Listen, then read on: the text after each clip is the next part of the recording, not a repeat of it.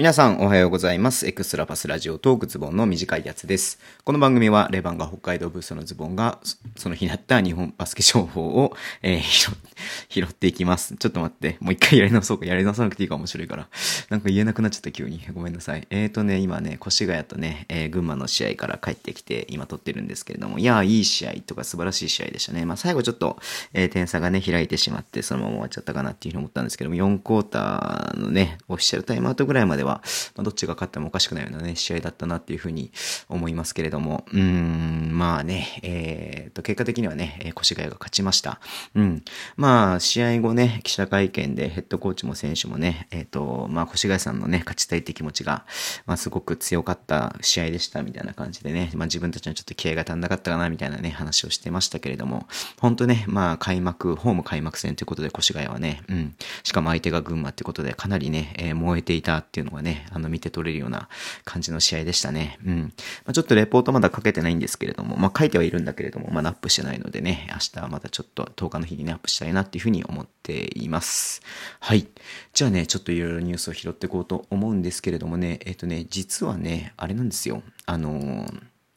僕、さっきね、短いやつね、これ全部撮ったんですよ、一回。10分ぐらいね、バーって喋って。でね、えー、まあ、波形編集ちょっとだけね、編集しようかなと思ったら、なぜかね、4秒しか撮れてないっていうね、ことが起きてまして、はい。またこれも2回目撮れてるかどうかちょっと不安になりながら今撮ってるんですけどもね、えー撮っていこうと思います。えー今日びっくりしたのがね、まずこれだね、えっ、と、新潟アルビレックス BB の、えーチャールズ・ミッチェル選手が、えっ、とね、あの、メディカルチェックの結果、契約を継続できない結果が出たため、えー契約を解除解除することになりましたと出ました。まあ、ちょっとね、詳細どんなことが起きていたかはね、あの、ここには書いていないんですけれども、まあ、なんだろうね、前バッツもあったよね、三河でね。バッツも契約したけれども、なんかメディカルチェックに引っかかってね、契約継続できないってことでね、あの、解除になってましたけれども、うん。まあ、何があったかわかりませんが、まあ、ちょっとね、ファン、ファンというか、新潟のブースターはね、ちょっと、えー、なんだろうな、あのーなんだろう、まあ、激震と言いますか、ちょっと焦ったりとかね、しただろうなっていうふうに思ったんですけども、すかさずね、えっ、と、三河を契約解除になったマーク・セントフォートっていうね、えー昨シーズンは、えー埼玉ブロンコスで、えーやっていた選手を、えーこれなんだろうな、特別短期契約じゃなくて、普通の正規契約っぽいね、なんかこれ見る限りね。うん。なので、まあ、こう、新潟が取るって形になりましたね。はい。まあ、ただね、あのまあ、今日のね越谷にいたね、ローソンだとかさ、まあ、この間話した、あの、ウォッシュバーンだとかさ、うん。まあ、いろんなね、えー素晴らしい選手が、まあ、一応短期契約ってことで、契約がね、解除されることが見込まれるので、まあ、セントフォート一旦正規契約しといて、まあ、ね、そのセントフォートの出来もそうだし、まあ、他の外国籍とのね、交渉も、よりけりでは、まあ、セントフォートを解除して別の外国籍を取るんじゃないのかなっていうね、気もしてますけれども、うん。ちょっとまだ何とも言えないけれどもね、うん。まあ、いずれにしろセントフォートにしてみれば、まあ、三河から、えー新潟に移って、またね、こう、アピールする機会を手に入れたっていうことになってるので、うん。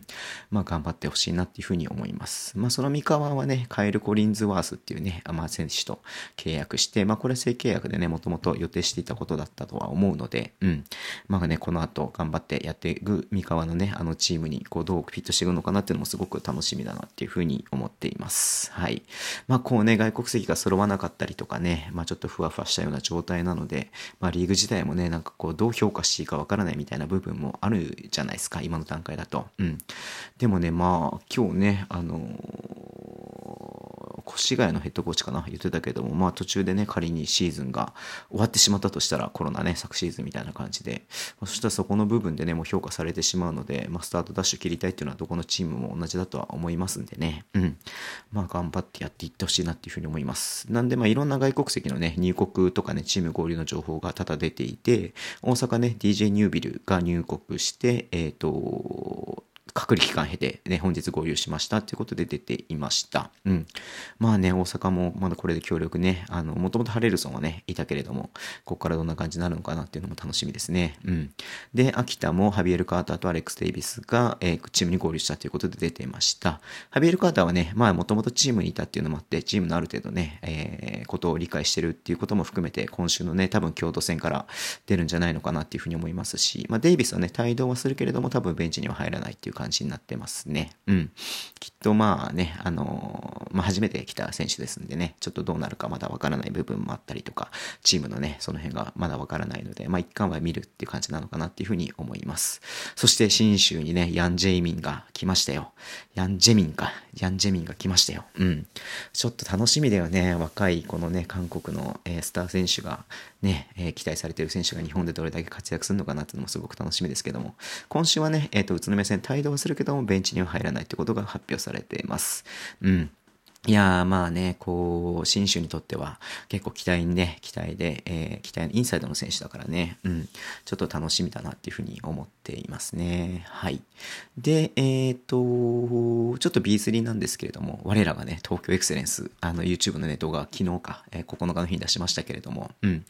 が新外国籍と契約ということで、サムエル・グア、うん、間違った、デグアラ、デグアラ君、デグアラ選手と契約しましたということで、で、これさっきもさ、びっくりしたんだけどさ、ルタ共和国って言うんですよ。マルタ共和国って皆さん知ってます？ごめんなさい。ズボンさん全然学がないんでね、マルタ共和国知らなかったんですよね。マルタ共和国ってどこにあるんだろうと思ってね。うん、ヨーロッパの方なのかな？ちょっと調べてすらないんですけれども。うん。マルタ共和国、バスケのレベルも全然わかんないしね。ただね、2メーター25センチですって。うん、多分、B リーグに今まで入ってきた選手の中で一番でかいよね。うん、でかい、でかい？でかいよね。だって、あれでしょ？サビート、ハシーム・サビートマンが2メーター21とかだよね、確かね。うん。なので多分日本に入って、B リーグになってから日本に入ってきた外国籍の中で一番でかいかなっていう気がするので、まあ、エクセレンスね、あの、ご存知の通り僕たち取材取材に行ってるので、えー、練習場に行くこともあると思うので、ちょっとズボンさんね、並んで写真撮りたいなって 思いましたよね。ズボンさん、あの、皆さん、会ったことある人だとかね、見かけたことある人は知ってますけど、結構ズボンさんちっちゃいんですよ。うん。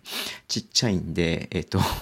ちょっとね、あの、並んで撮ったら面白い映画撮れるだろうなって思ってるので、ちょっとね、まあ、彼とは仲良くなりたいなっていうふうに思っています。はい。で、えっ、ー、と、最後になりますが、中村太一くんね、えー、韓国で今 KBL 挑戦してますけれども、今日ね、開幕戦があったみたいで、えー、勝利で開幕戦を飾ったということで、YouTube にね、フルの、え動画が上がっています。どのぐらい出たとかね、ちょっと試合見てないんですけれども、うん。まあ、日本人選手としてね、コートに立ち第一歩を踏み出せましたということで、まあ、彼がね、今後、日本と韓国の架け橋になっていく、まあ、さっきのね、ヤンジェミンも含めてそうなんですけれども、なっていくってことを考えるとね、うん。そう考えると、まあ、ぜひバスケットライブでね、この太一君の試合見れるようにしてほしいなっていうふうに思うんですよ。YouTube でね、無料でアップしてること、これは別に悪いことではないと思うんですけども、うん。まあ、そういった意味でも、ちょっとね、あの、太一君の活躍がね、より、なんつうの、こう、簡単に見れるというか、えー、楽に見れるようなね、環境を、作ってほしいなっていうふうに思ったりとかもしています。はい。ではね、今日はこの辺で終わりにしたいと思います。まあね、今日10日の日はね、レバンガの試合ももちろんありますし、各地でね、B1、B2 の試合がたくさん繰り広げられるので、すごく楽しみだなっていうふうに思っています。皆さんもね、週末楽しんでいきましょう。はい。ではね、えー、Twitter でも情報発信してます。ぜひフォローお願いします。えーインスタグラムもやっています。えー、YouTube とね、ポッドキャストも毎週配信しています。えー、っと、ラジオトークのアプリ聞いてる方はね、ぜひハートボタンを押してください。では、今日もお付き合いいただきありがとうございます。それでは、いってらっしゃい。